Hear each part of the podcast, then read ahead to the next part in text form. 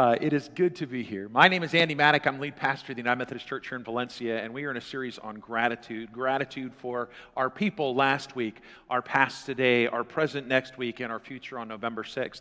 And I just want to paint a little picture for those of you in the room or those of you who just see me online. And that's uh, for the last 12 days until Friday afternoon, this place was under some renovation and correction. We had to do some work up at the beams uh, that involved removing some drywall. And so if you would come at any other point prior to, well, yesterday when we were finally ready to rock and roll in here, you'd have found all of these pews removed, the bolts taken up from the floor and moved out of the way. Everything was draped with plastic drape to keep dust off our soundboard, our organ, our piano. All of this was, of course, over in the hall where we worshiped on last Sunday.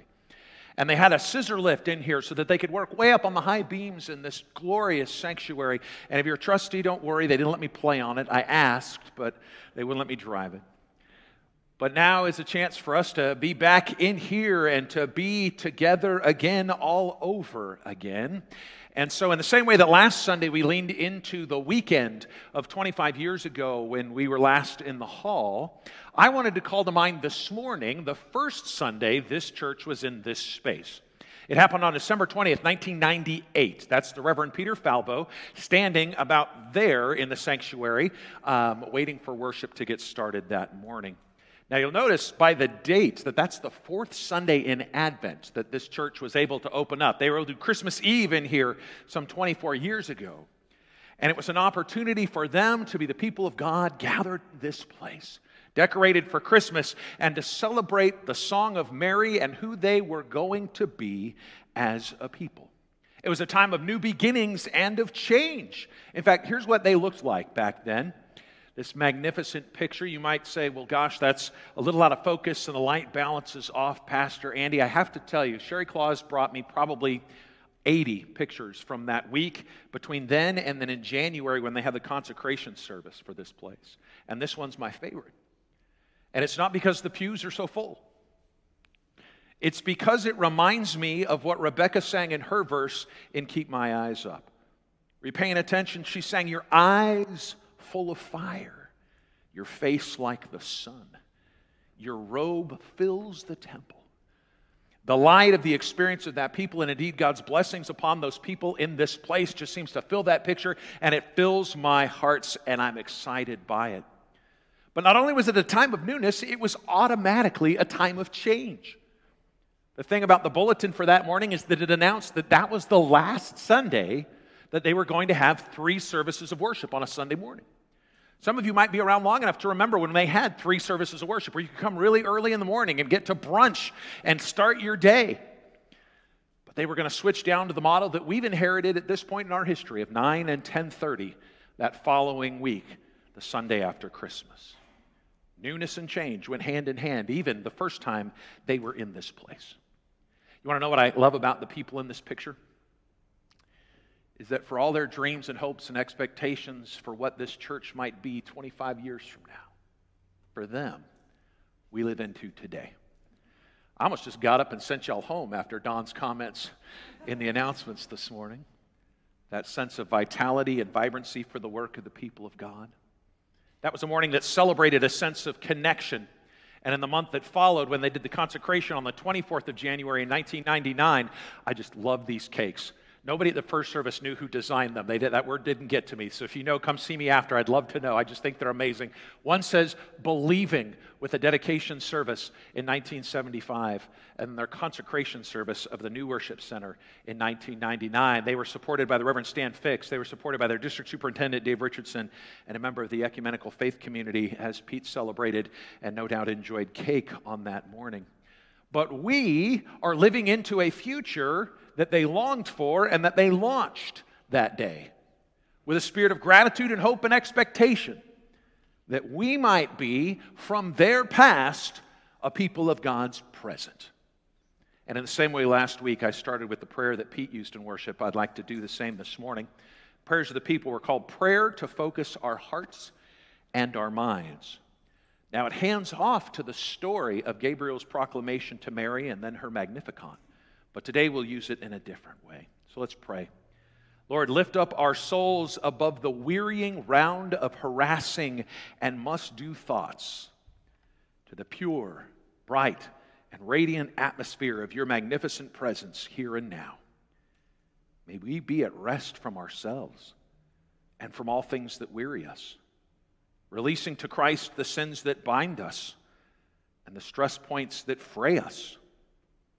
And now, in a quiet moment, help me, help us to accept God's magnificent message into my heart. Amen. Our text from this morning is Paul's letter to his student, the one that he hoped would carry on a tradition. At the first service, we were introduced for clergy appreciation as ones that Reverend Nicole knew would come to love this church. That that was her hope, that we would be sent pastors who love this church, and that's very much the case. And I think of Paul and his hopes for Timothy as his successor, that he sends him out to places like Ephesus and Corinth with the hope that he will love those people. Not because of who Paul was, but because of the work of God in their story. And so at the beginning of his letter, he writes this I thank Christ our Lord, who has given me strength, that he considered me trustworthy, appointing me to his service. Even though I was once a blasphemer, a persecutor, and a violent man, I was shown mercy because I acted in ignorance and unbelief. The grace of our Lord was poured out on me abundantly, along with the faith and the love that are in Christ Jesus. Here is a trustworthy saying, and it deserves full acceptance. Christ Jesus came into the world to save sinners, of whom I am the worst. But for that very reason, I was shown mercy, so that in me, the worst of sinners, Christ Jesus might display his immense patience as an example for those who would believe in him and receive eternal life. Now to the King, eternal, immortal, invisible, the only God, be honor and glory forever and ever. Amen. The word of God for the people of God. Thanks be to God. Thing I like about this passage to Timothy when he thinks about giving gratitude to his past is that Paul's past is an ugly thing. He knows it, and he owns that part of his story that it's not something that he is proud of, but it is something he is proud of God for being able to redeem. His past is not his present. His past can inform his present. Right? He can be a man of gratitude. He can be a man of patience. He can be a man of gentleness because he didn't used to be those things, and God has given him a new path. So his past is not his present. It all becomes a question of perspective, I think for Paul and for us. Paul doesn't put on rose colored Pollyanna glasses. He doesn't look back to a terrible time in his history and say, you know what? I wasn't that bad, was I? Surely those Christians had it coming. He doesn't look through rose colored glasses. He sees his past as the Holy Spirit does not as something that defines him, but may very well equip him to live into the hope that God has. And then Paul writes to Timothy here's a truth that you can hang your hat on. Believe it with assurance. Jesus came to save sinners, even me, the worst of them. Now, when I read that passage, I don't look back to the story of Paul and say, Yeah, you were really bad, and oh, Andy's a good boy, and I'm so glad that he saved you because I don't have it. No, I, I feel myself right there with Paul. And maybe some days you do too. Realize that in the midst of our pursuit of doing everything right as a perfectionist, that we haven't accomplished everything that we thought we should in any given day. And even if we got all the work done, it might have come at the expense of a spouse or a partner or a friend or a broken relationship or a lack of self care, not eating right or not getting enough sleep or maybe even just forgetting to brush your teeth. That at the end of it all, we find ourselves incomplete. And I look at the story much the way Paul does. There's got to be a God who saves you because he settled for somebody like me. So let's talk about our pasts our past. I know that there are some people in this room for whom their past is a weight to carry. Whether through life circumstance or life choice or life consequence, where you were is like a shackle.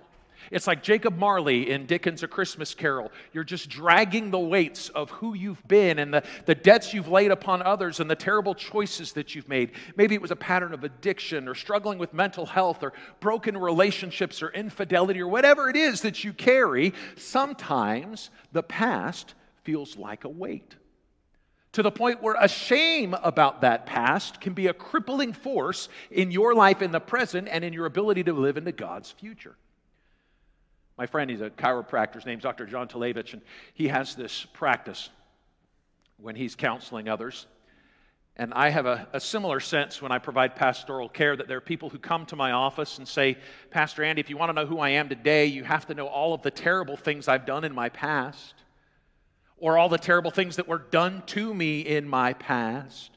That's the only way to understand who I am today in my present. When John does that, he'll have you stand up and he'll have you pick up a chair. Just hold the chair and walk around with the chair, wondering, do I look like a chair holding idiot right now? And the answer is yes. And there will come a point, whether you're strong or weak, bold and ambitious, intelligent, successful, where your arms will get tired. The weight of the chair will be apparent to you. And your arms will start to shake a little bit. And you'll begin to ask yourself, when do I get to put this down? And John, at his best, that's the time when he'll go, yeah, You get to put it down soon. Just kind of lean on it a little bit. And John will say, Your past and your struggles and your shame about them and your problems with them are yours to carry in the same way you're carrying that chair. So set the chair down. Oh, the relief comes immediately as the blood comes back into the arms. And he said, You have the same opportunity to set down the weight you carry about your past, but you are telling me right now that you would rather suffer and hurt to carry the past as a crippling weight then set it down and find some freedom from it. I know a lot of chair carriers. I know some of those chairs I still carry around. Set them down. Because when we wrestle with the me I used to be, it's very difficult to grow into the person that God would have you to be today and tomorrow. Now, more than half my life, I've been a pastor 22 and a half of 45 years. But I'll tell you this if you lined up my friends from Green Valley High School in southern Nevada outside of Las Vegas and you put them up here in the altar area at Valencia United Methodist Church, and you to a person walked down the row and said, Is this the Andy you used to know? Every one of them would say, No. They knew my vices, they knew my quibbles, they knew the problems I caused and I had, and they knew the frustration I had with my dad's work.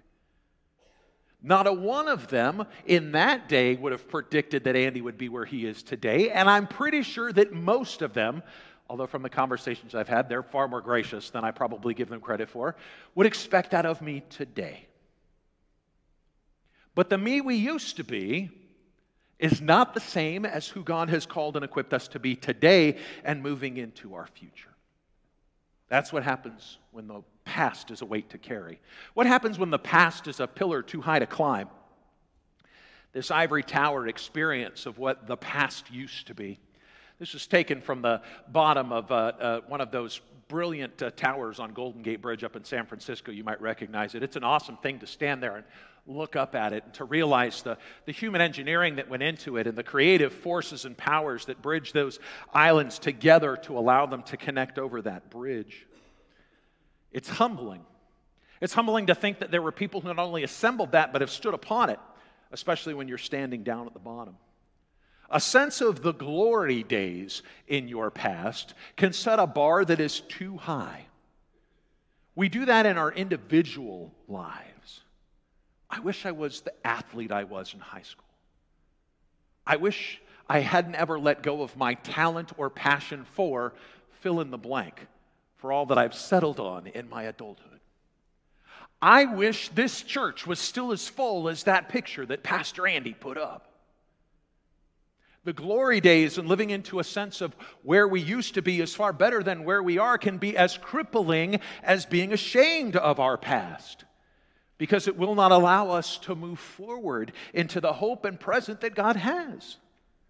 Because the simple truth is that Paul doesn't use his past as a high bar to clear. He says, despite whatever happens in the past, God is using me now, and I am grateful for it. All of our past stories are always contextual. In fact, they happen to a different person in some ways at a different time. Because all of the experiences that you've had since your last glorious moment have prepared you for this day and what God might do for you in glorifying tomorrow. Our past can be internalized in our present to help us define who we are. When I look at that beautiful picture of the robe of God filling the sanctuary on the 20th of December 1999, I see that as aspirational, the kind of church we'd like to be. I see it as inspirational, the kind of thing that gives church enthusiasm to say, yes, this is who we are. It calls us forward because it's a part of where we've been, not the metric stick by which we figure out if we matter or care now. That's what happens when the past is a pillar too high to climb. Sometimes the past is in fuzzy focus. When we look at it, it's like 45 year old Andy trying to read the words on the page without his readers. It's just not all together there. give yourself a headache trying to figure out where things went wrong, what you did, who you were. But the past is fuzzy. It could be fuzzy because of consequence of choices. Maybe you have days or nights you don't remember. Could be fuzzy due to life circumstance and a transition into age. Maybe you or a parent you have loved or a grandparent you have loved has lost past memories to the vicious cycle of dementia or Alzheimer's disease to realize that those coveted stories of where they had been or who they were are being lost and misplaced to the ravages of time.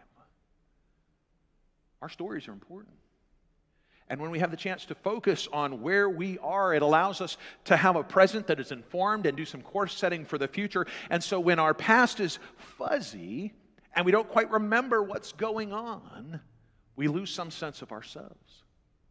But that's not just an individual problem. It's a mutual thing as well.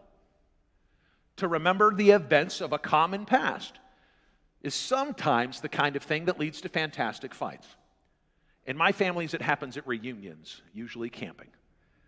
Sitting around campfires and telling stories, either with the, the Maddocks from my dad's side or the Ewells in Colorado on my mom's side, or especially the Garmans by way of Texas. The Garmans have great campfire stories. And the fun thing is, is that they have become so hyperbolic and involved that they can't possibly be true in the way that they are told, and yet they are. And the beautiful thing about corporate memory is that sometimes it's fuzzy. And we say, yeah, but I don't remember it that way. Someday, ask Camille and I to each tell you the story of the day we met. they are not the same. Not by any means.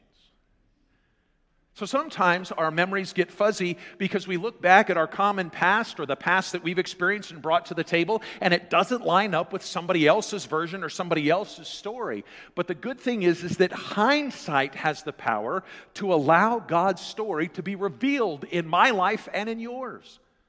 Paul looks back at the fuzzy parts of his story that he is ashamed of, that he is not proud of, and realizes that they are an opportunity to shape him because his stories are important. So when we bring our stories together, it's an opportunity for my past and your past to become our past together. Now, it's only about 108 days long, but we do already have some our past, which is a beautiful thing. Powerful opportunities in worship and in community where relationships are being forged and new opportunities and new paths are being forged into what God will do. As we look back at where we are, it allows us to say, Yes, I bring this to the table, and they are interwoven together in a way that says, Yes, A God who was alive in 1998 and 1975 is alive today and tomorrow and the tomorrows we celebrate together. That hindsight that allows God's story to be revealed in ours is a means by which we can look back into our past, be it our individual past or our common past together, and say, I see where God was at work. Maybe I didn't see it at the time, but boy, looking back on it, can I see it now? Here's the part tomorrow is my daughter's 20th birthday. I can remember the day she was born. I can remember early experiences when Maddie was just as tiny as the baby that showed up this morning. I remember the kinds of things that we celebrated at first steps and first words and first experiences. And while they inform the young lady that she's become today, they are not the fullness of her story. I can see places where God's been at work in Maddie's life. I see places where I've come up short. But I know that in my excitement for her birthday tomorrow, that our past is something that can be celebrated because we can see that God's grace is moving us into our future. Again, this is a truth we can hang our hats on that Jesus came to save us sinners, even me, the worst of us. So, to close, giving thanks for our past in this series of gratitude the common past that you have as the people of Valencia United Methodist Church, and the past that we're building today as we move into tomorrow. All of the stories shared this morning and the songs sung become a part of our common legacy and our past as soon as we sleep again and rise on the new day. But we believe that God's mercies will beat us there. Reverend Nicole shared a great thing on Instagram and Facebook this morning. She handles a lot of our social media work, and she had access to some pictures that I had not seen, which were very exciting. Back from the 70s, when this was all just kind of dirt pasture land, there was no hospital, there were no homes, there were no paseos to walk. There was just a white sign with black text that said, Future Home of Valencia Methodist Church, with a longing and a hope and an expectation that would be met in the fellowship hall and the worship they had there in the building of this space, dedicated in January of 1999 and made present and real even on the 23rd of October 2022. There was a time when VUMC was not. Someday, God forbid, there may be a time when VUMC is not. But I can tell you that for today and tomorrow, with the effort that we make together, maybe, just maybe, there is the opportunity for these people to be informed by the gratitude for our past, living into a transformed grace that saves us all, that says we will share God's love, we will shine God's light, and we will show God's mercy to our neighbors and to the world. And VUMC is today. Thanks be to God for our past. Amen. Would you join me in a moment of prayer?